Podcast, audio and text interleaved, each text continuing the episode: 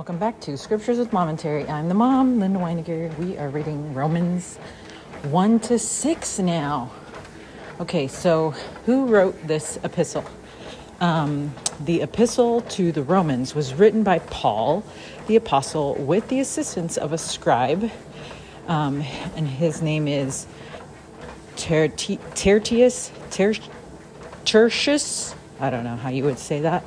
Romans 16 22 is where we find out that he was his scribe. And it is believed that he wrote this epistle or this letter between 58 and or 57 to 58 AD from the city of Corinth during his third missionary journey. Okay.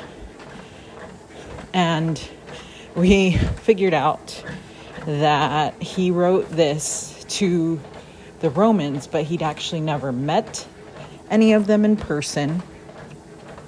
However, the other epistles, so this is what Dad was learning, the other epistles were written to specific people that he had actually met. So this is written to no one in specific, but a people like as in a community, right? Or a city. So, who were the Romans? Who was Paul writing to? Paul wrote to the saints in Rome. While it is not known how the church began in Rome, many scholars believe the first Roman converts were in Jerusalem around the day of Pentecost. Acts chapter 2, 5 to 10. Following their baptism, they returned to Rome and built up the church. Rome at the time was the center of the civilized world. Paul was writing to members of the church in Rome whom he had not yet met but whom he loved. Okay. Here we go. Oh, and this is broken out. This is just one letter, but it is actually broken down into 16 chapters, which Faust and I figured out yesterday. Okay, so here we go. okay, Romans 1 1. Paul, a servant of Jesus Christ, called to be an apostle, separated unto the gospel of God, which he had promised afore by his prophets in the Holy Scriptures, concerning his Son Jesus Christ, our Lord, which was made of the seed of David according to the flesh, and declared to be the Son of God, which with power according to the Spirit of holiness by the resurrection from the dead. So he was preaching about who he was, and then and who Jesus Christ was, and that Jesus was mortal and that he was a God. And then verse 5 By whom we have received grace and apostleship for obedience to the faith among all nations for his name, among whom we are. Wait, among whom are ye also the called of Jesus Christ? Okay. So, the principle in this um, section is just that there's no calling or member of the church that is small or of little consequence. So he's lovingly greeting the saints in Rome.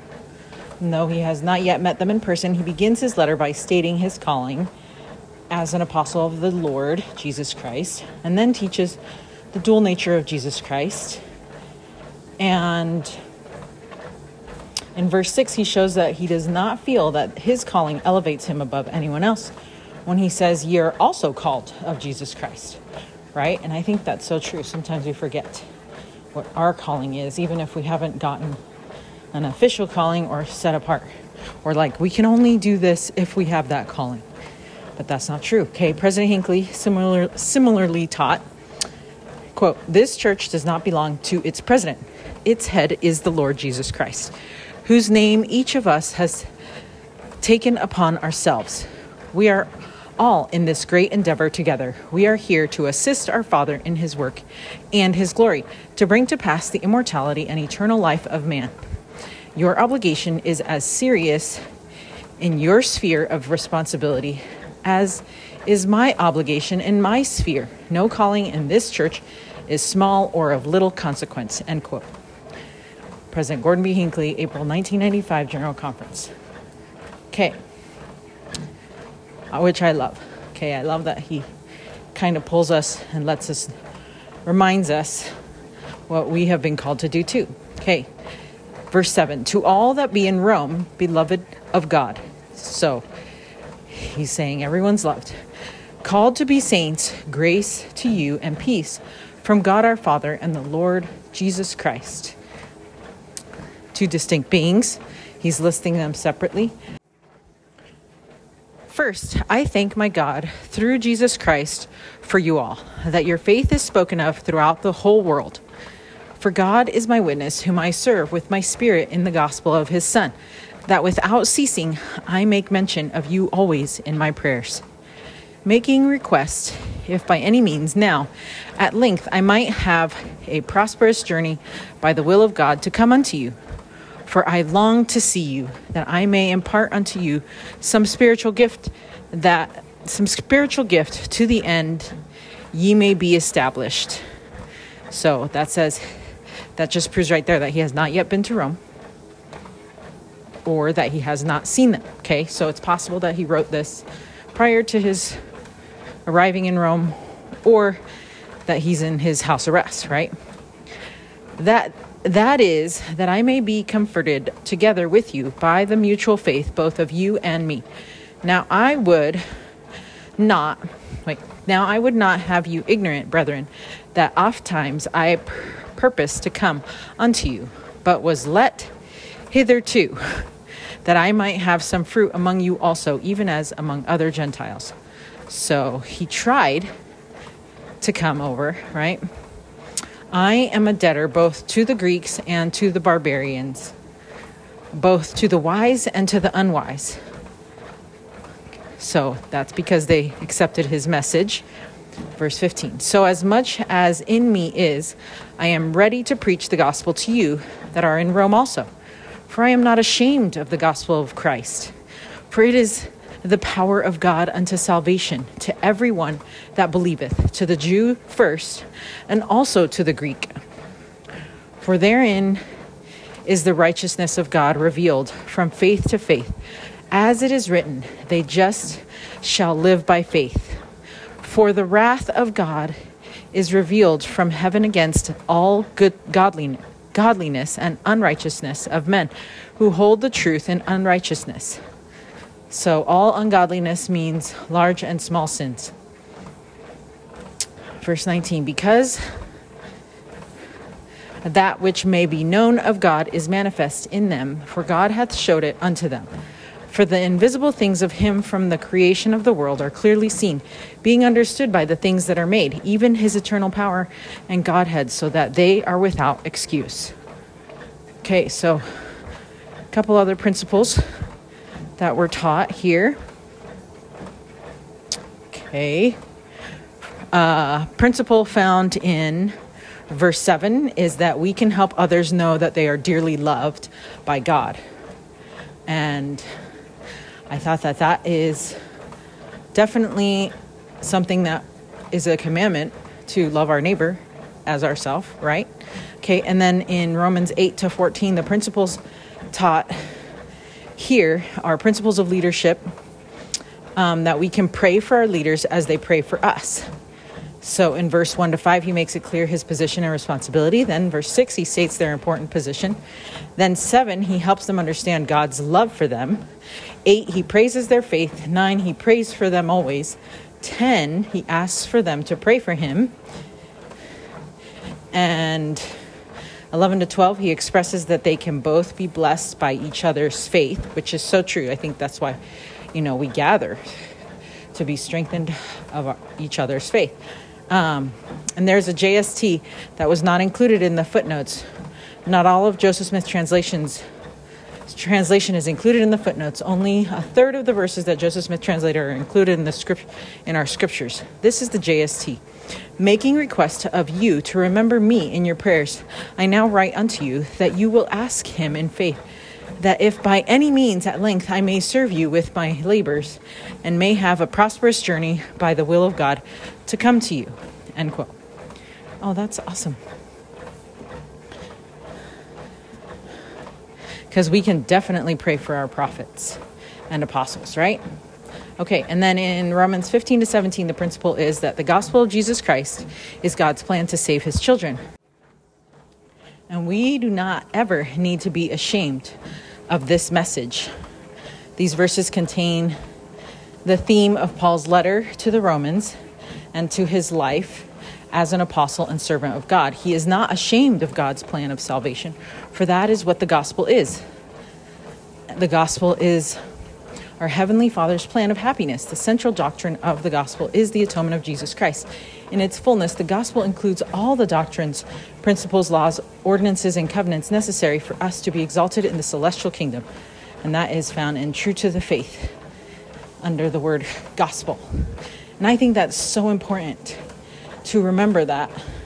Um, that we don't need to be ashamed of the gospel of Jesus Christ. And it reminds me of the scriptures in the Book of Mormon, how it talks about how the people who were coming unto the tree and they got the tree, then they looked at the at the people in the in the big and spacious building, and they were mocking him, and then the people that were partaking of the tree became ashamed and then fell away.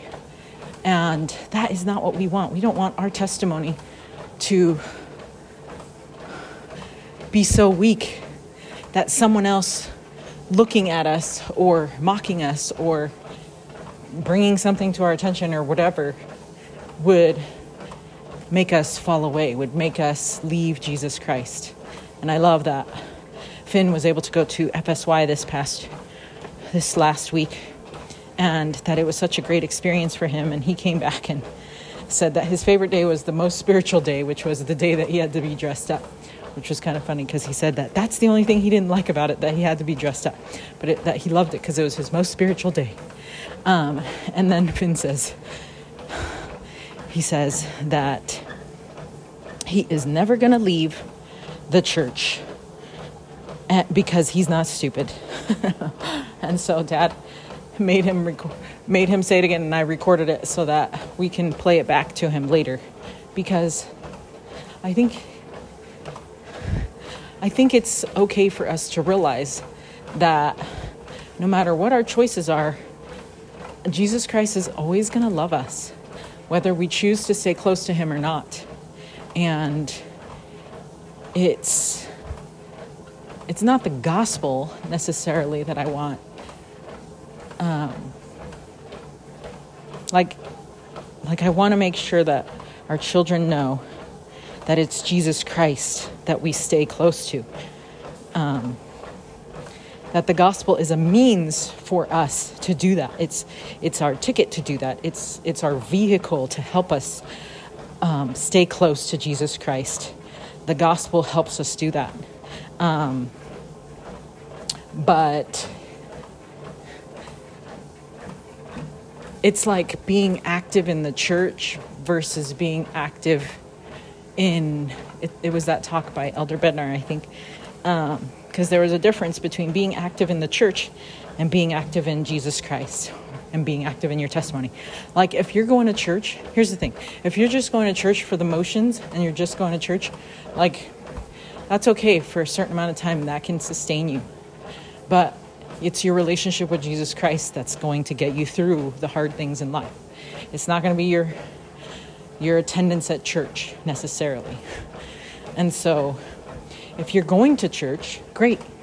But let's make sure that we have the like that we are grounded in the testimony of Christ when we are going, that we can serve and that we can help as we go, and that we're um, strengthening others, that we're strengthening ourselves first, and always keeping that relationship um, number one with our with our Savior because that's the most important thing. Because um, if you're just going to church, you're just doing the motions. You're not actually having a relationship with Jesus Christ, and and it's so important for us to have that that relationship. So if you're just going because because your friend's going, then that's good for now. Or if you're just going because your mom wants you to go, that's good for now.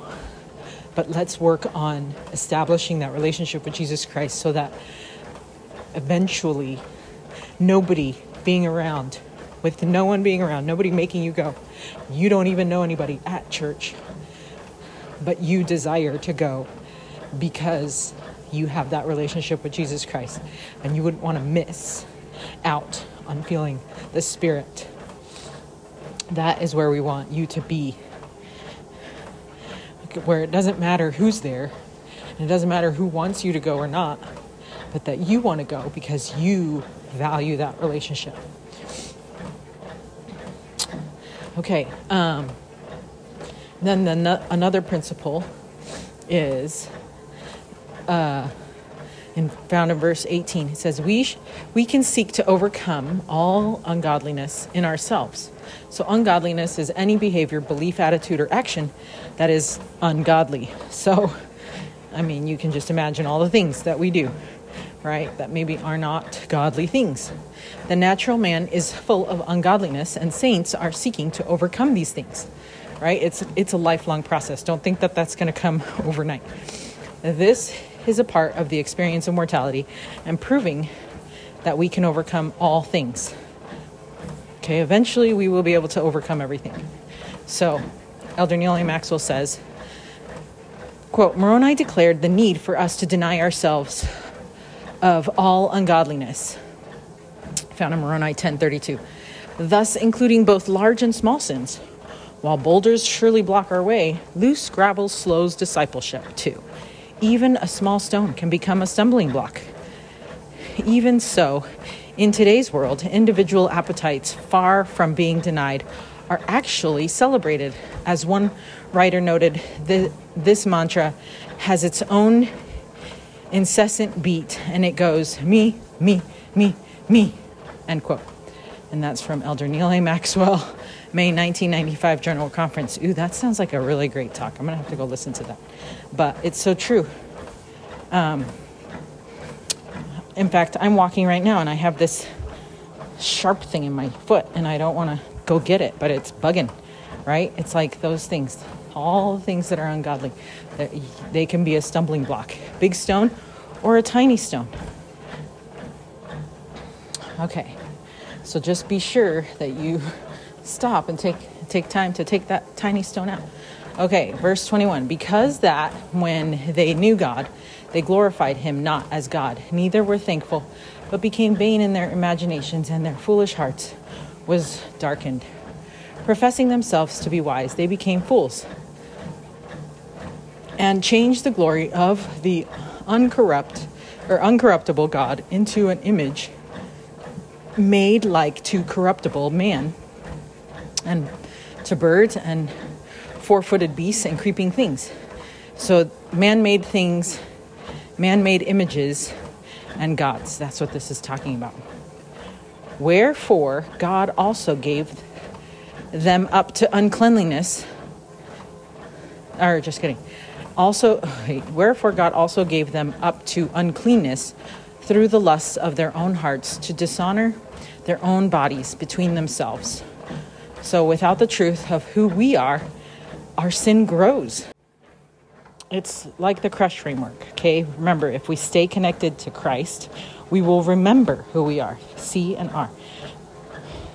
Connect to Christ, remember who we are. And once we do those things, then we can uncover who we are and uncover all of our gifts and talents and skills and weapons so that we can uh, practice those and then use them and we heed them, right? So we can sharpen our sword by practicing um, those things we've uncovered and learned about ourselves. Um, and then we can heed the Lord's promptings and go serve and do those things that He needs us to do. Um, and that's how we fight the adversary. That's how we fight the adversary with with ourselves, right? That's how we fight off the adversary's torture in our lives. Um, and then 25, who changed the truth of God into a lie and worship and serve the creature more than the creator who is blessed forever. Amen. So, this is a great definition for idolatry. Anything that keeps us from God is idolatry. So you might be thinking, well, I don't have any idols, I didn't build anything specific.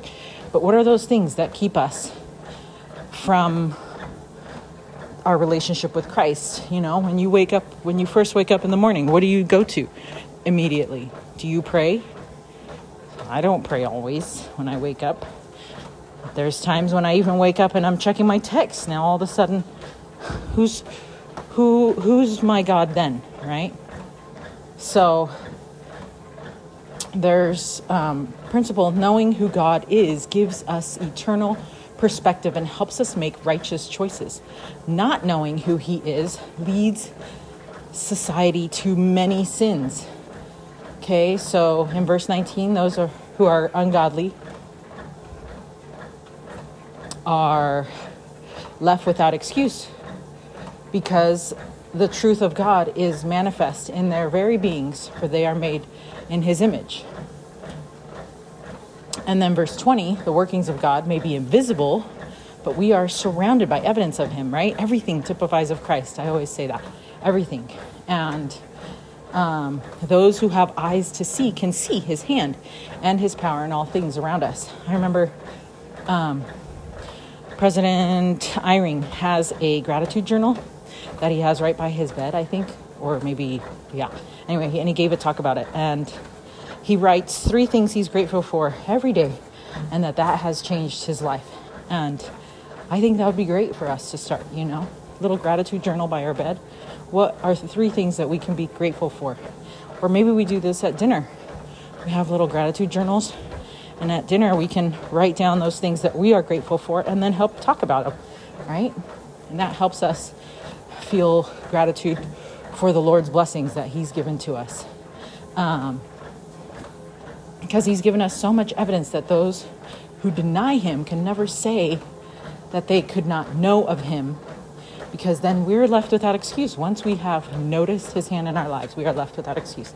Okay, and then um, 21 to 23, man once knew this truth, but they embraced sin and created their own gods. Okay, all the saints who lived in Rome at the time were surrounded by what Paul spoke of in verse 23. He was speaking directly to them and what they face every day. So Rome had come up with their own gods and made them into animals and idols, and now they loved and worshiped things instead of their Father in heaven.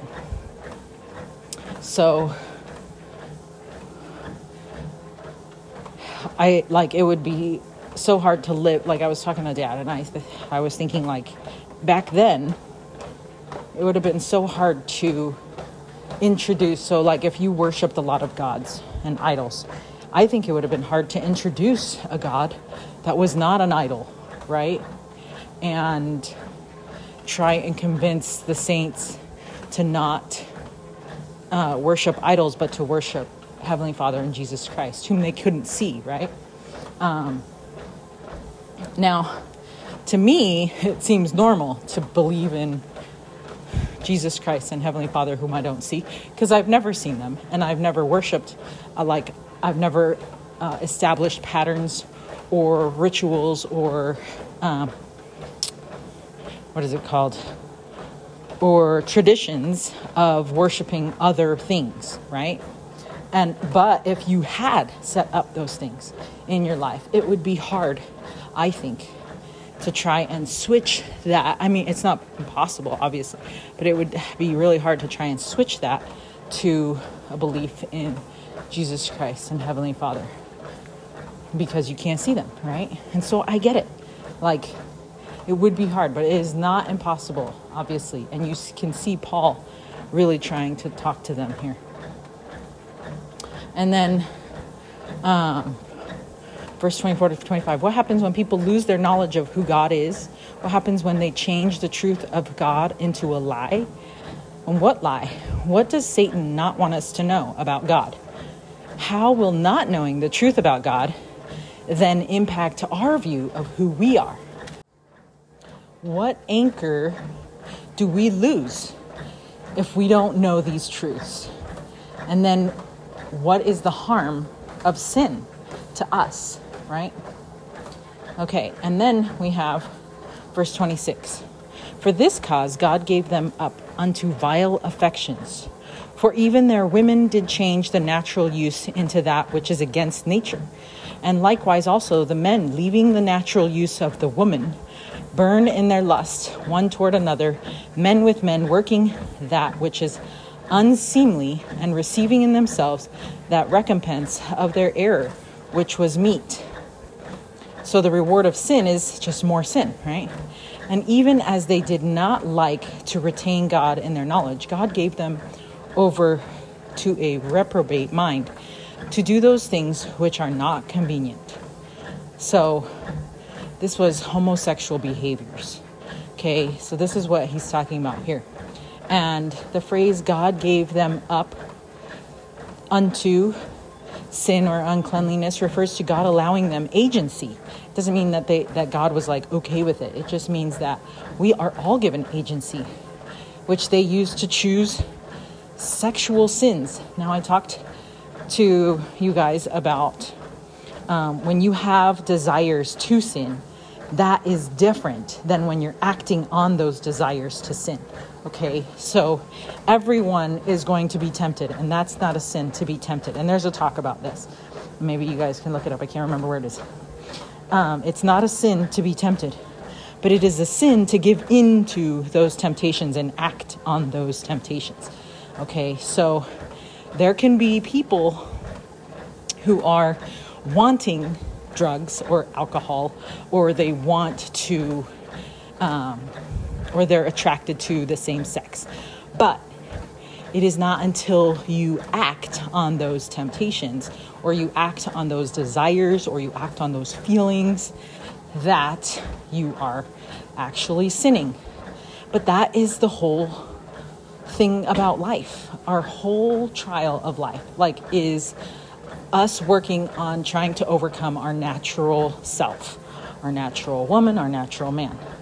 Because it is hard to give up those things that our body wants or our ideas.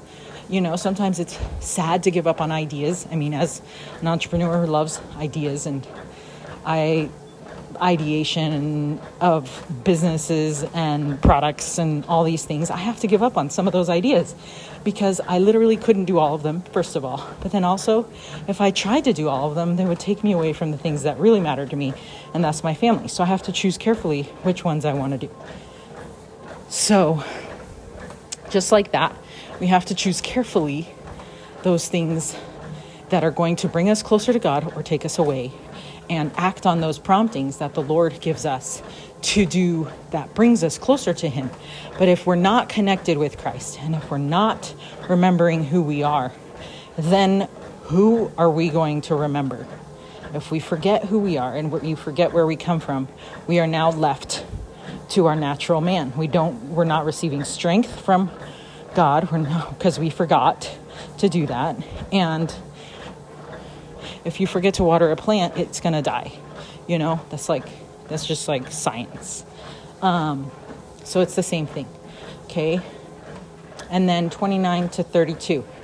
Being filled with an with all unrighteousness, fornication, wickedness, covetousness, maliciousness, full of envy, murder, debate, deceit, malignity, whispers, backbiters, haters of God, despiteful, proud, boasters, inventors of evil things, disobedient to parents, without understanding, covenant breakers, without natural affection, imp, imp, what is this? Implacable, impla, impl, implacable, unmerciful, who knowing the judgment of God that they which commit such things are worthy of death, not only do the same, but have pleasure to do them that do them.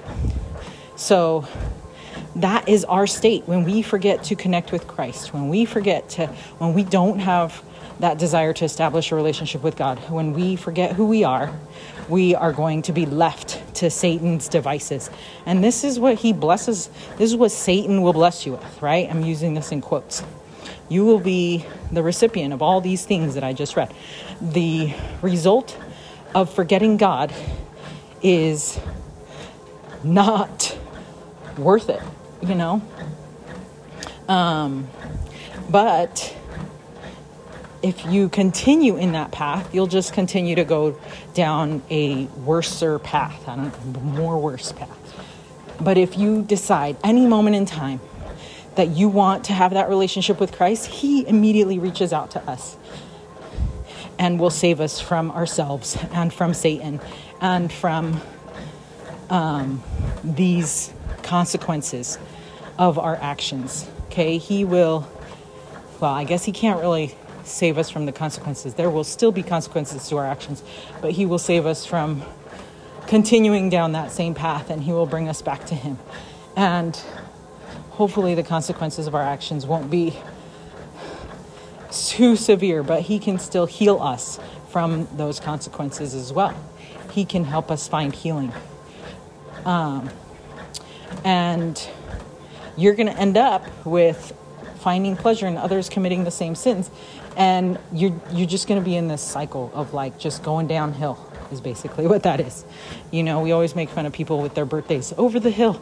Yeah well you're going to go downhill if you forget god. So always remember him. Always remember who you are. Always strengthen that relationship because although it's hard because he's not here and you can't see him he is right next to us helping us on our journey back to Him. But Satan will have us know that we are alone. But if you continue and if you find some really good friends who have that same testimony that, that have that burning desire to be with Jesus Christ, that want to choose the right, then you can go back home and have friends that will help you there on that path. And that I think is also so important to choose a good spouse, right? Because when we're weak, our spouse can help us, strengthen us, and remind us who we are, too. And if if they're weak, we that can be our job. And together, as a family, we bring we lift each other up and we bring ourselves back home. Okay, we're Romans chapter 2. Therefore, thou art inexcusable, O man, wh- whosoever thou art that judgest, for wherein thou judgest another, thou condemnest thyself. For thou that judgest doest the same things. Wow. Uh, if that doesn't put you in your place, I don't know what does. I don't know what can.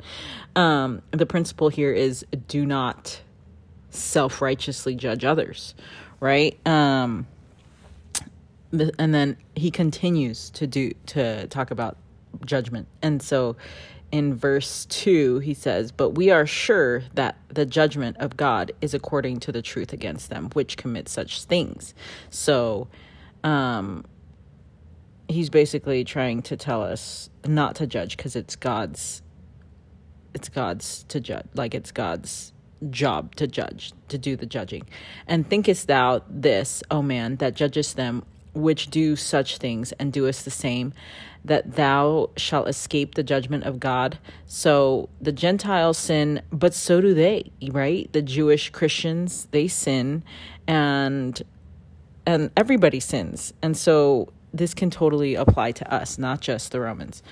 Or despiseth thou, okay, so verse 4, or despiseth thou the riches of his goodness and forbearance and long suffering not knowing that the goodness of God leadeth thee to repentance. So they're not embracing the atonement of Jesus Christ, right? Sometimes we think that the atonement is reserved for like severe, super bad sins, but the atonement can also, the atonement of Jesus Christ can also help us to stop judging, to, to, first of all, to be content with who we are. And when we connect with Christ and remember who we are, we actually don't judge as much. And in fact, um, I think judgment is different than condemnation. So, but I still think that judgment is bad because if you judge others, you're basically like, depending on how you're judging them, you're putting yourself on a pedestal or you're putting yourself down because of somebody else. So you're just comparing. And remember what Hank Smith said? He said, Comparison is the thief of joy. And even, um, even Sister Joy D. Jones said the same thing. She quoted that same quote um, during General Conference. So, you know, when we're judging others, we're, we're not making like a judgment call of like, hey, do I need to do this for somebody else? Do I need to serve someone? You know, whatever. What we're doing is we're judging them based on who we are and then saying like that we're better than them or or saying that they're better than us. And either way it's a bad it's bad right? Satan pits us against each other all the time. But to avoid doing that we can use the atonement of jesus christ to help us. Um, and and by using his atonement, it allows us to release ourselves from that burden of judging back and forth. Like, just be happy that somebody went on vacation. It's okay. And then be happy that you went on vacation and and hope that somebody else will be able to go and don't try and say that you're better than them or try to act like you're better than them because you're not okay so remember that we are all children of God and we are all blessed and we have different experiences, different circumstances, different talents, different things that um, bring us closer to Him, but then also different things and experiences that are going to be trials in our lives. And so when we're comparing ourselves, we're probably comparing our worst self to somebody else's best self, which is, you know, not you don't want to do that. But then also like I guess here people would would judge others because they weren't doing certain things um the way that they had been raised to do it. And, and that's okay, you know. Um just worry about yourself. It's what like I have to tell the boys, worry about yourself, don't worry about your brother. Okay, um especially if you one of you is 14 and the other one's 9 Okay, so then uh, number five. But after thy hardness and impenitent heart treasurest up thou treasures up unto thyself wrath against the day of wrath and revelation of the righteous judgment of God. So they are treasuring up God's wrath. Like what? Who will render to every man according to his deeds? So the Jewish the Jews will be rewarded according to their deeds and we're all going to be rewarded according to our deeds. And if we're judging people, then that's how we're going to be judged. Number 7, to them who be patient continuance in well doing seek for glory and honor and immortal life or and immortality and eternal life. So um, this is how to actually receive eternal life is to be patient continually in well doing and seek for the glory and honor of immortality and eternal life. Like that is how we are going to receive that. And verse 8, but unto them that are content, contentious and do not obey the truth, but obey unrighteousness, indignation, and wrath, tribulation and anguish upon every soul of man that doeth evil, of the Jew first, and also of the Gentile, because the gospel applies to everybody, but glory, honor, and peace to every man that worketh good, to the Jew first, and also the Gentile, because gospel blessings also apply to everybody. For the for there is no respect of persons with God. For as many as have sinned without law shall also perish without law, and as many as have sinned in the law shall be judged by the law. For not the hearers of the law are just before God, but the doers of the law shall be justified. So hearing the law is just not enough. Like once you hear it, you you know you're required to now do the now obey, right? Um, for when the Gentiles which have not the law do by nature the things contained in the law, these having no not the law are a law unto themselves, which show the work of the law written in their hearts, their conscience also bearing witness, and their thoughts the meanwhile accusing or else excusing one another. In the day when God shall judge the secrets of men by Jesus Christ according to my gospel. Okay, so from what I'm understanding, you know, that God, it doesn't matter to God if, like, who you are. You're always going to be a child of God um, and you're going to be judged based on um, based on the laws and others will be judged based on those laws and um, it's basically like everybody has their own faith journey right and and we have been given laws but then we're also going through different experiences and so we're going to be judged according to um all of that. I think Jesus Christ is going to be so merciful with us and because he has suffered what we suffer, he knows us and he's not going to like anything that we haven't done or that we wish we could do or that we have done wrong or anything, it's going to be made up by the atonement of Jesus Christ. But if you don't know him, if you don't take time to get to know him, to have a relationship with him, how how are you going to feel when he's when he's trying to do that for you when he is trying to take that from you and and help you how are you going to be able to accept that or how are you going to um, react because of it are you going to be so grateful are you going to be in un, you know ungrateful what is, what's that word show no gratitude are you going to be appreciating um, his sacrifice or are you just going to ignore everything that he's done for you and say that you can continue to do it yourself. Well, we're not going to be able to get into heaven by ourselves. Like, there's no way. And so we need Jesus Christ no matter what. Okay, so um, instead of being so, oh, hold on. Uh, President Dieter F. Uchtdorf, he said, that the Apostle Paul, in his letter to the Romans, said that those who pass judgment on others are inexcusable. The moment we judge someone else, he explained, we condemn ourselves, for none is without sin. End quote. And that's in April General Conference, uh, 2012. Again, President Dieter F. Uchtdorf. Like, it's so true. Just, just don't don't be judgy, because because that is how we're gonna be judged. Um, Paul knew that there were sins within the church, namely the Jewish Christians, who considered themselves holy and above the Gentiles. Uh, Paul warns against the self righteous members of condemning those um, who committed the sin described in the previous chapter, especially since they also sin. So in verse 3, he asks, Do you really think you will escape judgment? In verse 4, he reminds them that their attitude is making them despise the goodness forbearance, and long suffering of Jesus Christ, and that they, they are not being led to repentance. So instead of being led to repentance, in verse 5, they are actually treasuring up God's wrath at the day of wrath.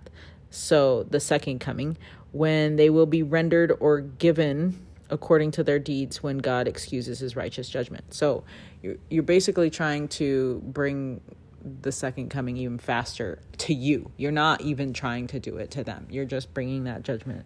You're you're condemning yourself by doing that. Um, and if they want eternal life, the way to achieve it is in verse 7. They should preserve, persevere in doing good. Whew. In contrast, if they are con- contentious, contentious, reject truth, and embrace sin, there will be wrath. So um, this applies to both the member and the Gentiles because God applies truth to all. There is no respect of persons with God.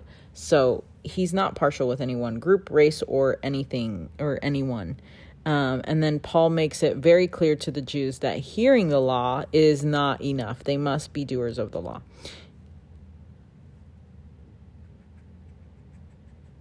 Hi, Shul. He came down here and was limping earlier. I don't know what happened, Chu. Um, and okay, so then President Howard W. Hunter in October 1967 General Conference, he says, In other words, it is not the hearers of the law who are righteous, but the doers of the law. Paul's remarks are aimed at those who live under the guise of the mistaken notion that an honorary membership in an inherited religious tradition will con- constitute them believers entitled to blessings. They pay only lip service, but are not doers of the law. All nature, which is God, God's domain, seems to portray this same principle. The bee that will not doeth will soon be driven from the hive. As I watch the busy ants on the trail and around the ant pile, I am impressed by the fact that they are doers and not just believers. Clucking doesn't produce any seeds for the hen. She must scratch. A stagnant pool, green with algae and the scum of inactivity, is the breeding place of the diseases of the swamp. But the clear mountain stream dashing over the rocks as it winds its way down the canyon is an invitation to drink. Ooh, end quote. That is so good. I like that analogy. Like the stagnant water's just gonna breed disease, but the clear mountain stream is just like gorgeous and clear and pure, and it makes you want to stay there, you know? Um, okay, we're gonna pause right there. We're on verse 16. Ah, today, Jakey comes home. It's crazy that it's been two years, you guys, right? Anyways, we're so excited for Jake to come home today. We're gonna go meet him at the airport. So we are going crazy trying to get everything done before then. Okay, um, we are on X. Just kidding. Romans chapter 2. We're all thrown off. And I have a meeting in super soon, too soon for me to explain when. And because I feel really bad that this is what it's going to be. Okay, behold, thou art called a Jew and restest in the law and makest thy boast of God and knowest his will and approvest the things that are more excellent being instructed out of the law. So they know the law and they're trying to boast because of it. And sometimes those rule Nazis like to boast about rules. Am I right? you know who you're ta- you know who I'm talking to. Anyway, um verse 19 and art confident that thou thyself art a guide of the blind a light of them which are in darkness an instructor of the foolish a teacher of babes which has the form of knowledge and of the truth of the law in the law. Thou therefore which teachest another teachest thou not thyself? Thou that preachest a man should not steal dost thou steal Thou that sayest a man should not commit adultery, dost thou commit adultery? Thou that abhorrest idols, dost thou commit sacrilege? Thou that makest thy boast of the law, through breaking the law dishonorest thou God? For the name of God is blasphemed among the Gentiles through you, as it is written. Snap. Wow. So their attitude was turning the Gentiles away from the Lord. Sometimes that happens. Like the attitude that we have, like, are we being Christ like when we're teaching the gospel? Are we being patient, merciful, loving towards others when we're trying to preach the gospel of Jesus Christ to other people? I know that I am not very good at doing that myself. Um, because I'm a parent and I know that I have, you know, made mistakes and in the way that I teach might definitely be this talking to that I need. Um, but our daily life, so this is the principle for this one, our daily life should testify of the Lord Jesus Christ, not turn people away from him. Okay, because that's how we bring people to Christ, right? Through our daily worship and through our service, through our love. Okay, here's a quote by Bishop da- Bishop H. David Burton. He says, "Live in such a way that people who know you but don't know Christ will want to know Christ because they know you." End quote. And now he quoted a different author, which is unknown, but anyways, that was in the General Conference 1994. Um, I need to read that conference talk, and there was another talk from President Howard W. Hunter that I needed to read. So let's make sure we read those today. Okay, um, and then there's another quote by Elder LeGrand Richards, a marvelous work and a wonder.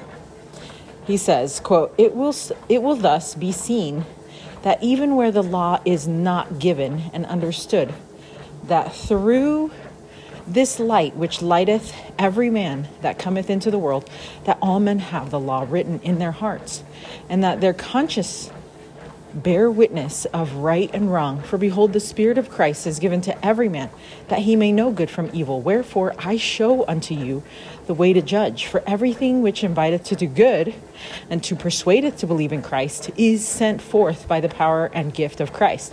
Wherefore ye may know with a perfect knowledge it is of God. And that's also so end quote, and then that was part of Moroni 716.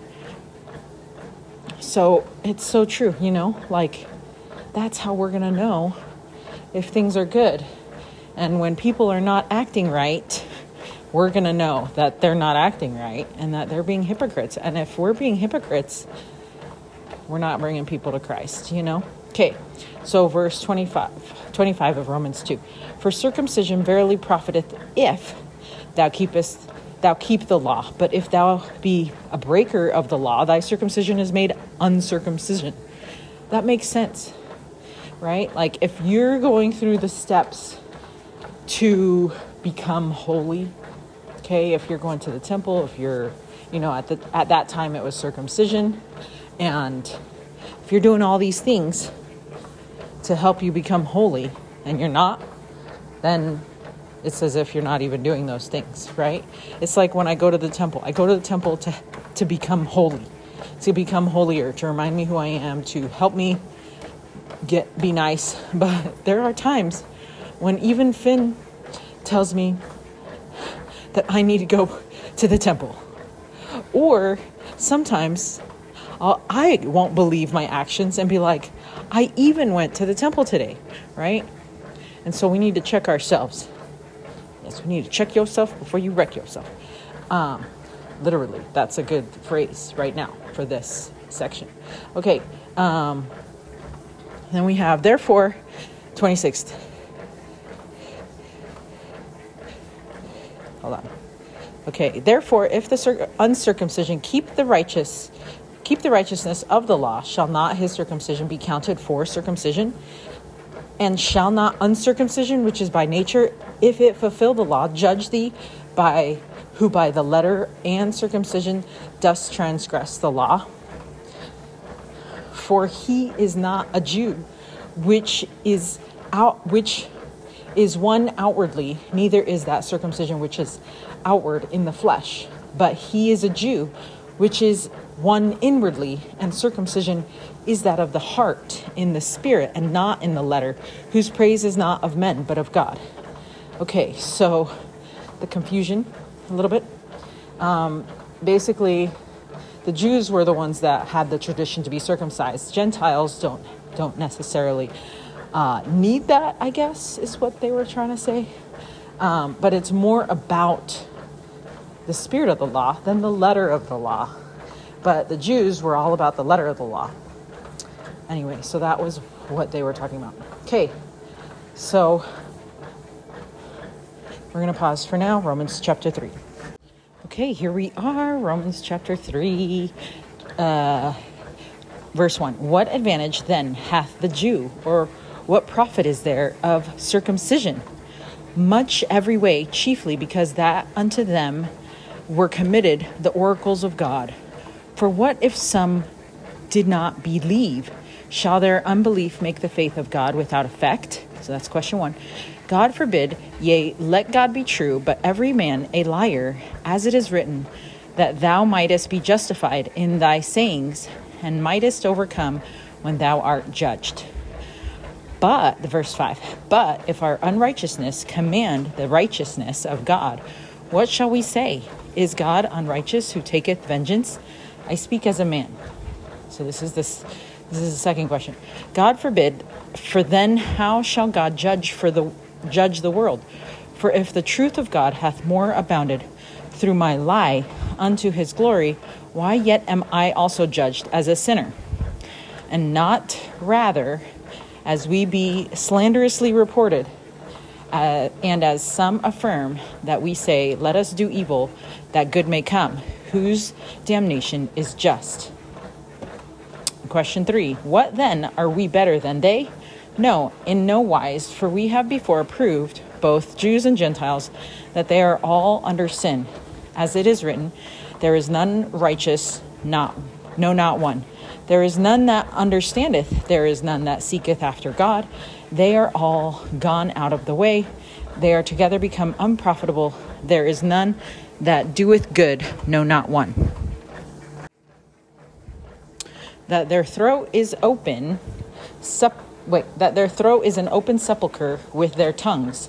They have used deceit. The poison of asps is under their lips, under their lips, whose mouth is full of cursing and bitterness. This is the state of the natural man that they're that he's mentioning here. Their feet are swift to shed blood. Destruction and misery are in their ways, and the way of peace have they not known. There is no fear of God before their eyes. Now we know that what things soever the law saith, it saith to them who are under the law, that every mouth may be stopped and all the world may become guilty before God. So I think, and this is just momentary, I think there he's just saying like, it doesn't matter what we uh, physically do if we don't have that spiritual transformation within us then it's not going to help us right they had a bunch of physical rituals, the Jewish people, um, that they would do, but then ended up not necessarily even helping them because they were making it worse for themselves and others by not being Christ like. So that's what we want. We want our actions to show that we are Christians, not the pictures hanging on our walls, not the things that we wear, not the um, all these things. If we do those things, it's great. But if it doesn't help us act like Christ, then it doesn't matter. Right? I think that's what he's trying to say. We need to be converted through the inside. And all these outward um, things that we do to help us be like Christ and help us remember because we do need things to help us remember. I think it's important. We need to have those things in our homes. We need to have uh, reminders. Sometimes we wear our like a you know CTR ring or a temple ring or bracelets. I love to wear the what would Jesus do bracelets and he would love first bracelets and all these things, but if none of that stuff's going to help me when it comes time to act right, then it's like I did it for nothing, right? So, um, probably I should have remembered that I was wearing my What Would Jesus Do bracelet when I was talking to the peeps about our car not having AC and them having not fixed it. Anyways, I might have been a little bit mean because I was speaking Spanish. I should have spoke English because I'm a lot more compassionate that way. Anyways, so back in the day, circumcision was an outward sign of an inward covenant that Jewish people made with God. But Instead, many Jewish Christians were putting more importance on just the outward sign rather than actually keeping the covenants of God. So that's what Paul was trying to tell them. Um, and let's see the the principles that or the principle that we can learn from here is that one way Satan will try to deceive us is by convincing us that we can justify our sins. And yeah, I could justify being mean to those peeps because they didn't do something that I asked them to do. But that doesn't matter, right? Like, how did Christ treat people? So good when they didn't even deserve it, right? So I love all these questions that they that they that Paul was asking them to kind of help them reflect inwardly. Okay, we're on Romans chapter 3 Verse 20 Therefore, by the deeds of the law, there shall no flesh be justified in his sight, for by the law is the knowledge of sin. So, you know, like the law means like they know the laws of what not to do, right? And so that's how we will be judged. But now the righteousness of God without the law is manifested, being witnessed by the law and the prophets. So God has a plan to save to save us because we sin, right? Because we're not perfect.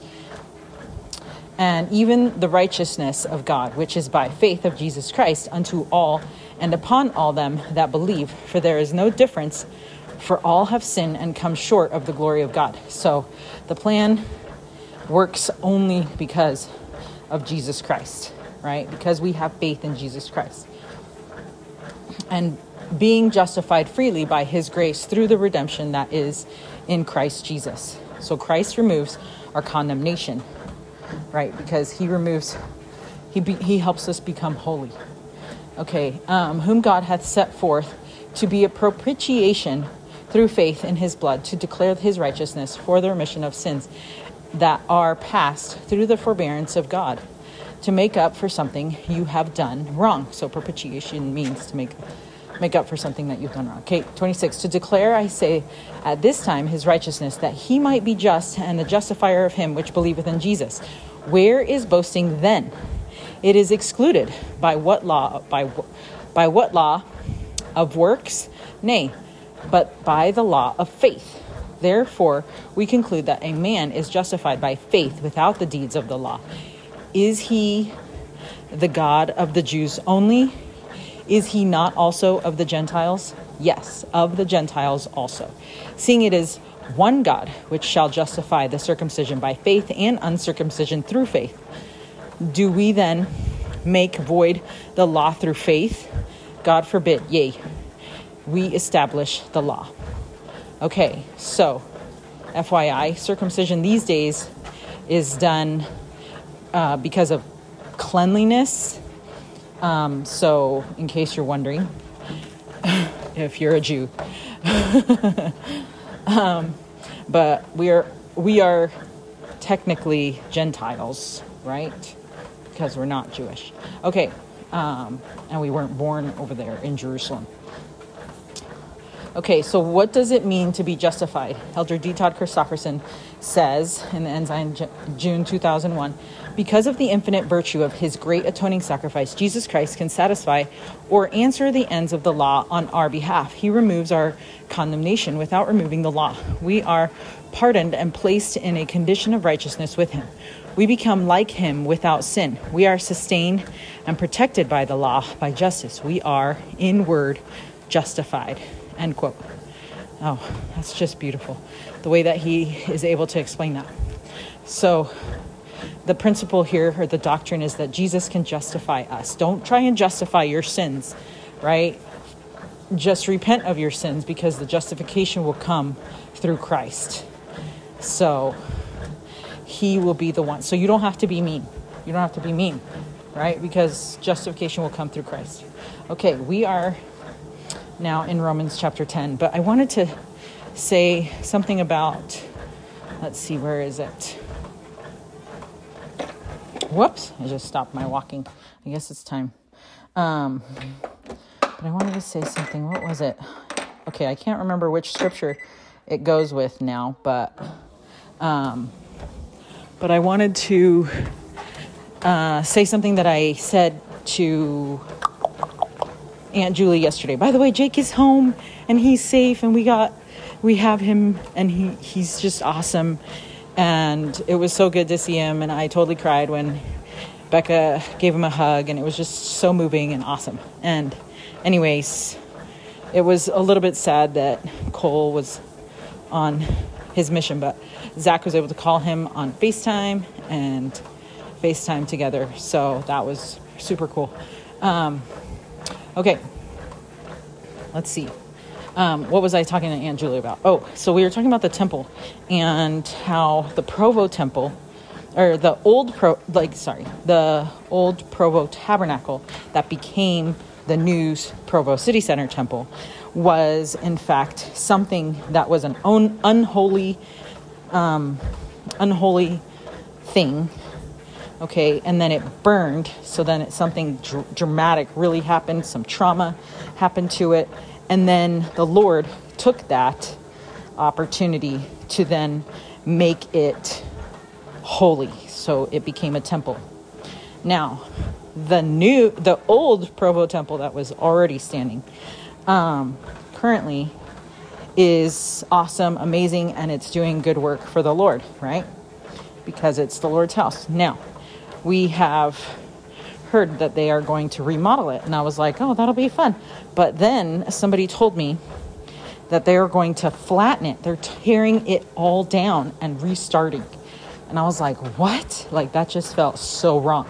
right? Like, I don't even know if I could be there to witness it, but I do want to be there to witness it, if that makes sense. um, I don't know what day it'll happen, so who knows if I'll even find out. But anyway, so the point is something that's already awesome that the Lord is using is going to be torn down so that it can change to and become even better than it is now. Now, I think that's amazing. So, like, if you think about the stages in your life, okay, it kind of reminds me of that. There's going to be certain trials that you experience that will literally burn and tear you down. And only God can make you whole and make up for the for that trauma, for that for that hurt, for for all of that. And only God can help us to become whole. Jesus Christ can help us to and be to become holy. But then on the other hand, there's going to be things where we choose to be better and we're going to break ourselves down. We're going to choose to do those hard things. We're going to choose to start over. We're going to choose to become better, even though we feel like we might be awesome already or like we're already doing the Lord's work. We can see that we can become better and we are going to tear ourselves down and rebuild ourselves with the Lord's help to become even better, more holy, and a better servant to the Lord. So, anyways, I think those two temples are going to be such a awesome example of what we can do in our lives to become more holy. One, we can become more holy because of things that happen to us, and the Lord will help to use that and and it will happen for us, right? We can use it for our good and the Lord will consecrate those afflictions for our good. And then there's going to be those times where we want to be better, we desire to be better, and we're going to put ourselves through the hardest things so that we can become better. And I think that's like your mission, you know, something like uh, a mission is going to do something like that, but you choose to do that, you know, to yourself and for the Lord. So, anyways, I think those two things are, those two temples are going to stand as a witness to me of those things that can happen in our lives. Okay, we are on Romans chapter 4. It says, What shall we say then? That Abraham our father, as pertaining to the flesh, hath found. So, how did Abraham receive salvation, right? Okay, and then for 2 to 6, we have a, um, or 2 to 5, we have a Joseph Smith translation. So I'm going to read it regular and then I'll read the translation. It says, For if Abraham were justified by works, he hath whereof to glory, but not before God. For what saith the scripture? Abraham believed God, and it was counted unto him for righteousness. Now, to him that worketh is the reward not reckoned of grace, but of debt. But to him that worketh not, but believeth on him that justifieth the ungodly, his faith is reckoned for righteousness. Okay. That so Paul uses Abraham as an example to show the Jews that he understood that justification comes through faith in Jesus Christ. So this is the Joseph Smith translation for Romans 4 2 to 5. And it clarifies things for us. It says, For if Abraham were justified by the law of works, he hath to glory in himself, but not of God. For what saith the Scriptures? Abraham believed God, and it was counted unto him for righteousness. Now to him who is justified by the law of works is the reward reckoned not of grace, but of debt.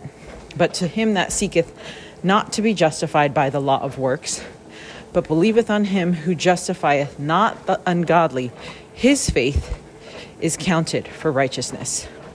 So the idea here is that if men could earn their salvation through works, then God owes them salvation. So God is in debt to them. Or as Paul put it, by the law of works is the reward reckoned not of grace, but of debt. So he is saying, if it is the law of works, then the reward of salvation comes because of debt.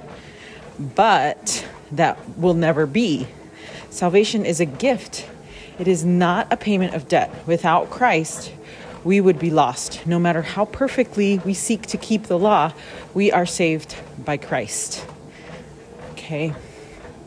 So it's not through works. And I think I think it's important and there's another uh, there's a talk by Brad Wilcox to look up and it's titled The Grace Talk. It's like super famous Grace Talk, so go look it up. Um, but also, I just have to say that if if we were to think that the works that we do somehow pay things back, we would feel so overwhelmed by how much debt we owe. And I think that sometimes we get into that trap thinking we have to do more and do more and and because we were so bad and so we're trying to make up for all the bad times that we did, right? And it makes sense in our mind that way because of restitution, right? Because when we do something wrong, we want to make it right. And so we think that that is going to work the same way with God, but it doesn't. Um, he loves the fact that we want to do things because we love Him, not because we owe Him. And when we do those things, it helps us bring us closer to Christ, not pay off some debt. And so when you're thinking about the callings and the responsibilities and the things that we do um, because of our faith in Jesus Christ, remember that it's supposed to help us feel closer to Him when we're being like Him, when we're choosing to follow Him. It just helps us become closer to Him and it helps us become more like Him. But it doesn't pay off any debts that we owe because otherwise we would never pay them off and I, that would be even more overwhelming. So, okay. Verse 6 Even as David also describeth the blessed the blessedness of man unto whom God imputeth righteousness without works, saying, Blessed are they whose iniquities are forgiven and whose sins are covered. Blessed is the man to whom the Lord will not impute sin. Okay. So, Paul quotes King David, and he also taught that a man is blessed when he credits justification separately from works. So, it really isn't as complicated as it might sound. okay. Um, and verse 9 Cometh the blessedness then upon the circumcision only, or upon the uncircumcision also? For we say that faith was reckoned to Abraham for righteousness. How was it then reckoned? When he was in circumcision or in uncircumcision? Not in circumcision, but in uncircumcision?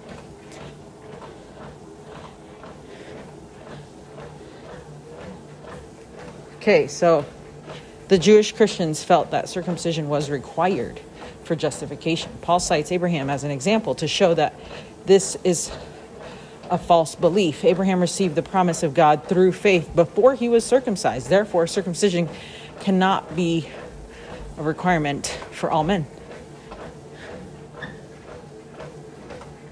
And I think that's true, you know. Okay, um, verse 11. We're still kind of covering it till 13. And he received the sign of circumcision, a seal of righteousness, of faith, which he had, yet being uncircumcised, that he might be the father of all them that believe through they be not circumcised, or though they be not circumcised, that righteousness might be imputed unto them also. And the father of circumcision to them who are not of the circumcision only, but who also walk in the steps of that faith of our father Abraham, which he had being yet uncircumcised, for the promise that he should be the heir of the world was not to Abraham or to his seed through the law, but through the righteousness of faith. Okay, awesome. Okay, so Elder D. Todd Christofferson taught this. He said, Justification and sanctification are accomplished by the grace of Christ, which grace is a gift of is a gift to man based on faith. This personal persistence in the path of obedience is sometimes different than achieving perfection and mortality. Perfection is not, as some suppose, a prerequisite, a prerequisite for justification and sanctification. It is just the opposite. Justification, being pardoned, and sanctification, being purified, are the prerequisites for perfection. We only become perfect in Christ, not independently of Him. Thus, what is required of us in order to obtain mercy in the day of judgment is simple diligence. When we stand before the Savior to be judged of Him, it will be according to our works and the desires of our hearts, where we can act, where we have the capacity and the means, we must act if we are to retain a justified and sanctified status. End quote. Oh, I like that. Elder D. Todd Christofferson from Ensign, June 2001. And then President George Q. Cannon said um, about when someone tr- does not have the law, they cannot transgress the same way that someone who does have the law. So he says, men cannot be held accountable for that which they never knew. Right? And I think that's going to be based on per person, right? Like, yes, that's why we teach things over and over in the church so that we can learn them and remember them. But maybe we never really knew it, right? That's why everybody's on a different faith journey and their testimonies are at different levels and everyone comes from different experiences and you see some people doing things and you're like, why do they do that? Right? And to you it makes sense. But they to them it might not make sense.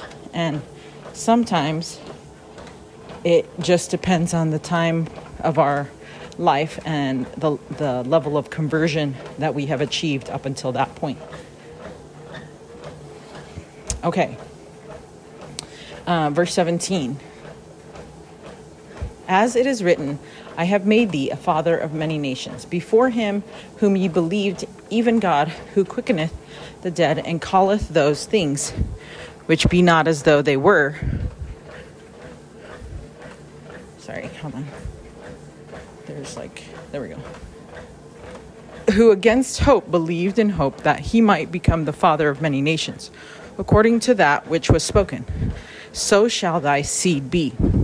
And being not weak in faith, he considered not his own body, now dead, when he was about an hundred years old, neither yet the deadness of Sarah's womb.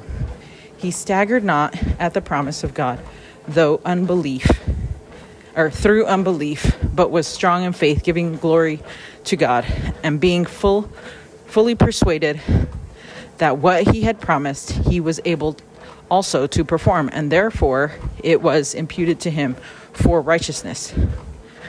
Now, it is it was not written for his sake alone that it was imputed to him, but for us also, to whom it shall be imputed if we believe on him that raised up Jesus our Lord from the dead.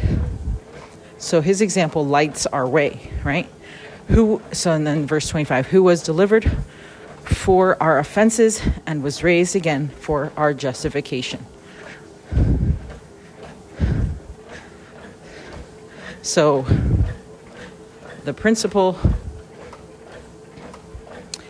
what or the example that they, that Paul was giving was that Abraham had such an example of faith in Christ and he was given a promise from God that seemed impossible that he and his wife Sarah would miraculously have a child even though this promise seemed impossible he staggered not at the promise of God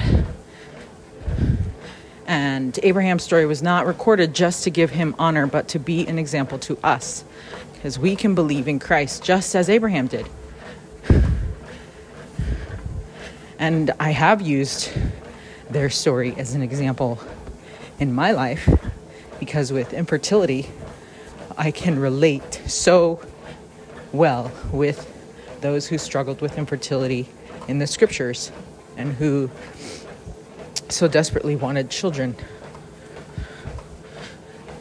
Okay, Romans chapter 5 says, Therefore, being justified by faith, we have peace with God through our Lord Jesus Christ. So, faith in Christ brings peace. And this is why I like that song, Peace in Christ. Um, think it's by Shauna Edwards or something. Anyways, verse 2 By whom also we have access by faith into this grace wherein we stand and rejoice in hope of the glory of God. And not only so, but we glory in tribulations, also knowing that tribulation worketh patience, and patience experience, and experience hope. And so it's basically talking about how our trials bring us closer to Christ, right? Here's a quote from Elder Neal A. Maxwell. It says, Patience permits us to cling to our faith in the Lord when we are tossed about by suffering as by as if by surf. When the undertow grasps us, we will realize that even as we tumble, we are somehow being carried forward. We are actually being helped, even as we cry for help. One of the functions of the tribulation of the righteous is that tribulation worketh patience. What a vital attribute patience is if tribulation is worth enduring to bring about its development. Oops, I should have read that better. What a vital attribute patience is if tribulation is worth enduring to bring about its development. End quote. Elder Neal A. Maxwell, October 1980, Ensign. Oh, that's so good. And it's so true. And remember, there's that talk, I think I pointed out before, where they said that it was holy space when you wait on the Lord. And I can't specifically find the talk right now, but uh, talk from Elder Holland says that faith means trusting God in good times and bad, even if that includes some suffering, until until we see His arm revealed in our behalf. And that one's titled "Waiting on the Lord" in October 2020. It could be in that talk because this was a talk during COVID, and it was so so like comforting and hopeful at that time. And so I think, okay, that I think that that's the talk. Oh, you know what? He says this in in his talk, and it's just awesome. But they are always answered at the time and in the way an omniscient and eternal compassionate parent should answer them. My beloved brothers and sisters,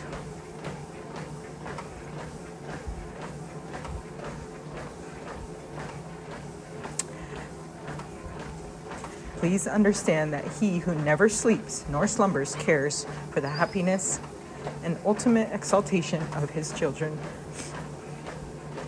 Above all else that a divine being has to do, he is pure love, gloriously personified and merciful Father in his name.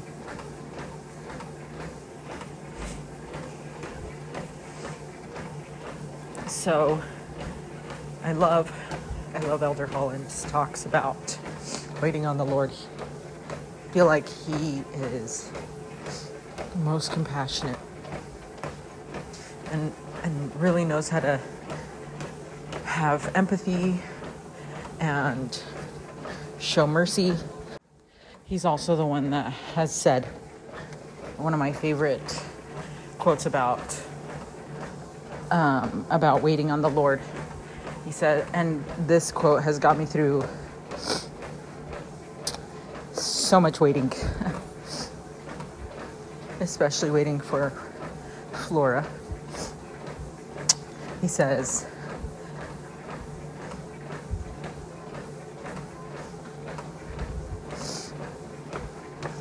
Some blessings come soon, some come late, and some don't come until heaven but for those who embrace the gospel of Jesus Christ, they come.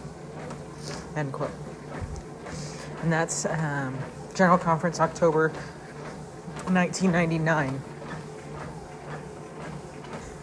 Definitely a timely message for myself. Um, I don't necessarily remember him saying it the first time. Okay, but I do remember that I was 19 at the time and probably had I listened to that talk, it would have been awesome at the time. I, almost think that I was there, but maybe I wasn't there. At, so back in the day, uh, we would have to go to the church building or stake building to watch General Conference because it was not live streamed anywhere. so, anyways, it might have been that one or in 2000 when I uh, became active again. Pretty sure. Okay, um, here we go. Romans 5, verse 5. And hope maketh not ashamed, because the love of God is shed abroad in our hearts by the Holy Ghost, which is given unto us. For when we were yet without strength, in due time Christ died for the ungodly. For scarcely for the righteous, for a righteous man, will one die. Yet, peradventure, for a good man, some would even dare to die. But God commandeth his love toward us, in that while we were yet sinners, Christ died for us. Much more then, being now justified by his blood, we shall be saved from wrath through him. Okay, so we will not be disappointed or ashamed of the hope in God because he will deliver us. Okay, for if for verse 10. For if when we were enemies we were reconciled to God by the death of his Son, much more being reconciled, we shall be saved by his life. Joy is a fruit of the atonement. And not only so, but we also, oh yeah, here's the joy. And not only so, but we also joy in God through our Lord Jesus Christ, by whom we have now received the atonement. Wherefore, as by one man sin, one man being Adam, entered into the world, and death by sin. And so death passed upon all men, for that all have sinned. For until the law for until the law sin was in the world, but sin is not imputed when there is no law. Nevertheless, death reigned from Adam to Moses, even over them that had not sinned after the similitude of Adam's transgression, who is the figure of him that was to come but not as the offense, so also is the free gift. For if thou, no, for if through the offense of one many be dead, much more the grace of God and the gift by grace, which is by one man, Jesus Christ, hath abounded unto many. And not as it was by one that sinned, so is the gift, for the judgment was by one to, con- to condemnation, but the free gift is of many offenses unto justification. Okay. Hold on a second. Make sure. Okay, so we're reading till the very end here. 17 to 21. For if by one man's offense death reigned by one, much more then, much more they which receive abundance of grace and of the gift of righteousness shall reign in life by one Jesus Christ. Therefore, as by the offense of one judgment came upon all men to condemnation, even so by the righteousness of one of the of one, Jesus Christ, right? The free gift came upon all men unto justification of life. For as by one man's obedi- disobedience, Adam, many were made sinners, so by the obedience of one, Jesus Christ, shall many shall many be made righteous. Moreover, the law entered that the offense might abound. But where sin abounded, grace did much more abound. That as sin hath reigned unto death, even so might grace reign through righteousness unto eternal life by Jesus Christ our Lord. Woo! He was very eloquent, and I did not read that well. Okay, so he was talking about the doctrine of the fall and how it was essential to God's plan. Um, because when we were without strength or when we were powerless to save ourselves, Jesus died for all of us. So Paul reasons how rare it is that someone will willingly die for a righteous man, but Christ died for us who are all sinners. Um, in verse 11 is the word atonement, which means at one or reconciling man and God. This is the only use of the word atonement in the King James Version of the New Testament. That's crazy. Of course, the doctrine of the atonement is taught throughout the New Testament, but other words are used, such as reconciliation, redemption, propitiation. Okay, so Hugh Nibley um, says this about that teachings, and it's from the teachings of the Book of Mormon. He says, "quote The word atonement is only found once in the New Testament. It's found a number of times in the Old Testament, but only once in the New Testament." and it's not found at all in the Revised Standard Version, the RSV. They don't use atonement at all. The word doesn't even appear in the New Testament. They used they use in, they use instead reconciliation, keeping it quite literal from reconcili, reconcilio. Reconciliation means to return and sit down beside somebody again you return and then you sit down. You sit down by the side of the Lord and you sit down again because you've been there before.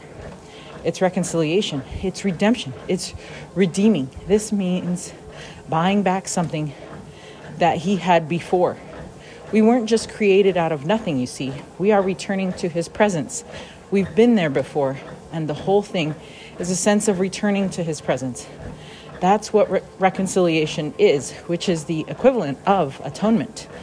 Atonement is not a Latin word, it's not a Greek or Hebrew word. Atonement, a good old English word, a theological word, at one meant, being at one with the family, to go out no more, as he says, with all our holy fathers, to go no more out. There's your solid security, your home at last. You're back where you started from, and we hope that you're back with some added credentials, etc. The only passage where atonement is found is in Romans chapter 5 verse 11 in the New Testament. There in the King James translation, you'll find the word is atonement. But now in the Bible, they use only reconciliation, which is a good word. We're, we're reconciled. End quote. Okay. I love that. So much of the Christian world believes that Adam and Eve made a terrible mistake when they partook of the forbidden fruit and then were cast out of the Garden of Eden. But Paul emphasizes the essential relationship between the fall of Adam and the atonement of Jesus Christ. In this chapter, he refers to Adam as one man and also calls Christ one man. For example, by one man, Adam, sin entered the world, or the gift of grace, which is by one man, Jesus Christ. Notice Paul's language surrounding the fruits of Christ's atonement. He repeatedly uses words like abundance, abound, showing that the power of his atonement far outweighs the negative effects of our sin and the fall. This can provide great comfort as we consider our fallen state. Okay, we are now on chapter 6. Okay, so verse 1 What shall we say then? Shall we continue in sin that grace may abound? God forbid, how shall we that are dead to sin live any longer therein? Know ye not that so many of us, as were baptized into Jesus Christ, were baptized into his death?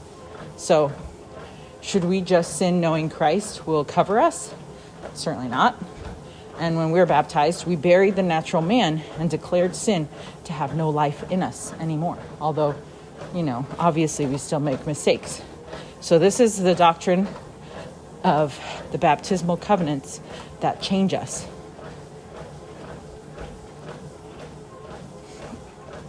And um, in the True to the Faith book about baptism, it says immersion is symbolic of the death of a person's sinful life and the rebirth into a spiritual life dedicated to the service of God and his children. It is also symbolic of death and resurrection. End quote. So his answer is a great reminder for all of us who have been baptized. When we are baptized, we declare to take Jesus' name upon us, to keep the commandments, and serve the Lord. In essence, we bury the natural or sinful man and are born again a spiritual man. Okay? When I say man, I mean human. That means like everybody, not just men. Okay? All right, Romans chapter 6, verse 4. We're almost done here. This is the last of it. We're on the home stretch, people. Therefore, we are buried with him by baptism into death, that like as Christ was raised up from the death, from the dead, by the glory of the Father, even so we also should walk in newness of life. For if we have been planted or bur- buried together in the likeness of his death, we shall also be, or we shall be also in the likeness of his resurrection. Knowing this, that our old man is crucified with him, that the body of sin might be destroyed, that henceforth we should not serve sin. For he that is dead to sin is where just uh, the Joseph Smith translation comes in. For if he that is dead to sin is freed from sin. Now, if we be dead with Christ, we believe that we shall also live with him, knowing that Christ, being raised from the dead, dieth no more. Death hath no more do- dominion over him. For in that he died, he died unto sin once, but in that he lived, he lived unto God. So his death was over was to overcome sin and his resurrection was to be glorified to be his resurrection was to glorify God. Okay, so 11. Likewise, reckon ye also yourselves to be dead indeed unto sin, but alive unto God through Jesus Christ our Lord.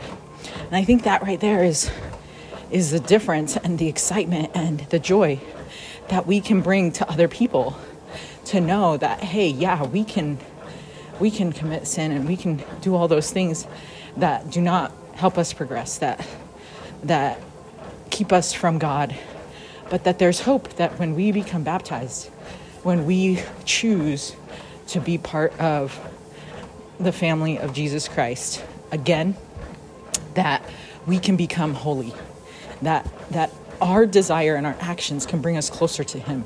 Not that because we have some kind of debt because he forgave us but because we want to be with him again. And these things that we choose to do just help us glimpse that joy that will that we will be able to experience when we are with him again. So that is the joy that we bring to others. That hope in Christ that peace that he brings after sin. Because when we're sinning and it's chaos it's chaos. Like and it's awful and it's dark and scary. But when we're with Christ it's not. It's full of light and love and hope and joy. Okay um 12 let no sin therefore reign in your mortal body that ye should obey in its in it the lusts thereof. So sin will seek you seek to control you. And this is so true. If you've ever been stuck on one thing that you don't like that you do and that it's not serving you, but it's making you keep from keep yourself from progressing, you know what that is. And so you know that sin will seek to control you because Satan is there and he's going to continue to control you with that sin that you really like. Um, yeah, sometimes we call them our favorite sins, huh? Okay, verse 13. Neither yield ye your members as instruments of right, unrighteousness unto sin, but yield yourselves unto God as those that are alive from the dead, and your members as instruments of righteousness unto God. For sin shall not have dominion over you. For ye are not under the law, but under grace. Through Christ we can be free from the reign of sin. So, what then? Shall we sin because we are not under the law, but under grace? God forbid. Know ye not that to whom ye yield yourselves servants to obey, his servants ye are to whom ye obey, whether of sin unto death or of obedience unto righteousness? So, yeah, you're either going to be a servant to God or to Satan. And and you can tell the difference. You can tell the difference Okay, but God be thanked that ye were the servants of sin, but ye have obeyed from the heart that from the do- from wait. Let's read again. But God be thanked that ye were the servants of sin, but ye have obeyed from the heart that form of doctrine which was delivered to you. Being then made free from sin, ye became the servants of righteousness. So I think right there, it just means that sometimes we can be grateful for our sins because they helped us realize that that was not the direction we wanted to go, but we want to go the other way. And that brings us closer to Christ. Sometimes our sins help us with our conversions and and bring us closer to Christ even though we might not want that sin in our lives ever again or ha- or regret those sins that even though they brought us closer to Christ it's like you don't now you really wish you didn't have them because now you know what it's like to have received that forgiveness. Okay verse 19 I speak after the manner of men because. Wait, hold on. Yeah, I speak after the manner of men because of the infirmity of your flesh. For as ye have yielded your members servants to uncleanness and to iniquity into iniquity, even so now yield your members servants to righteousness unto holiness. So he's trying to say, like, put it behind you, you know? You might have been choosing the wrong, but now choose the right.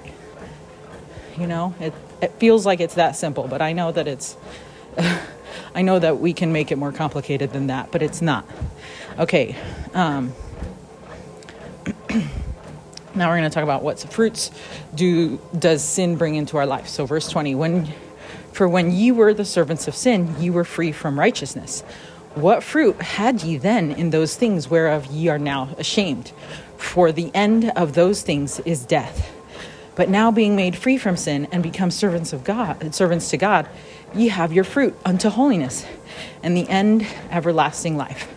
For the wages of sin is death, but the gift of God is eternal life through Jesus Christ our Lord. And that is so true. That's the end of the chapter. I'm going to read a couple quotes here because they're the best. Okay, this is a quote from Elder David A. Bednar, April 2007 General Conference. The spiritual rebirth described in this verse typically does not occur quickly or at all or all at once. And he's talking about Mosiah chapter 5 verse 7, but also these verses. It is an ongoing process, not a single event. Line upon line, precept upon precept, gradually and almost imperceptibly, our motives, our thoughts, our words, and our deeds become aligned with the will of God. This phase of transformation process requires time, persistence, and patience. A cucumber only becomes a pickle through steady, sustained, and complete immersion in salt brine. Significantly, salt is the key ingredient in the recipe, and just as salt is essential in transforming a cucumber into a pickle, so covenants are central to our spiritual rebirth. And after we come out of the waters of baptism, our souls need to be continually, continuously immersed in and saturated with the truth and the light of the Savior's gospel. Sporadic and shallow dipping in the doctrine of Christ and partial participation in his restored church cannot produce the spiritual transformation that enables us to walk in a newness of life. Rather, fidelity to covenants, consistency of commitment, and offering our whole soul unto God are required if we are to receive the blessings of eternity. End quote. Am I right? Like, you totally need to hear that. Okay. And then President Russell M. Nelson, he says, and he talks about um, how Paul pleads with the saints to not let the lusts of the mortal body reign over or rule over their spirits. So he says the caution, per- the caution pertains to pornography, which is highly addictive. Scriptural warning is clear: let not sin, therefore, reign in your mortal, mortal body, that ye should obey it in the lusts thereof.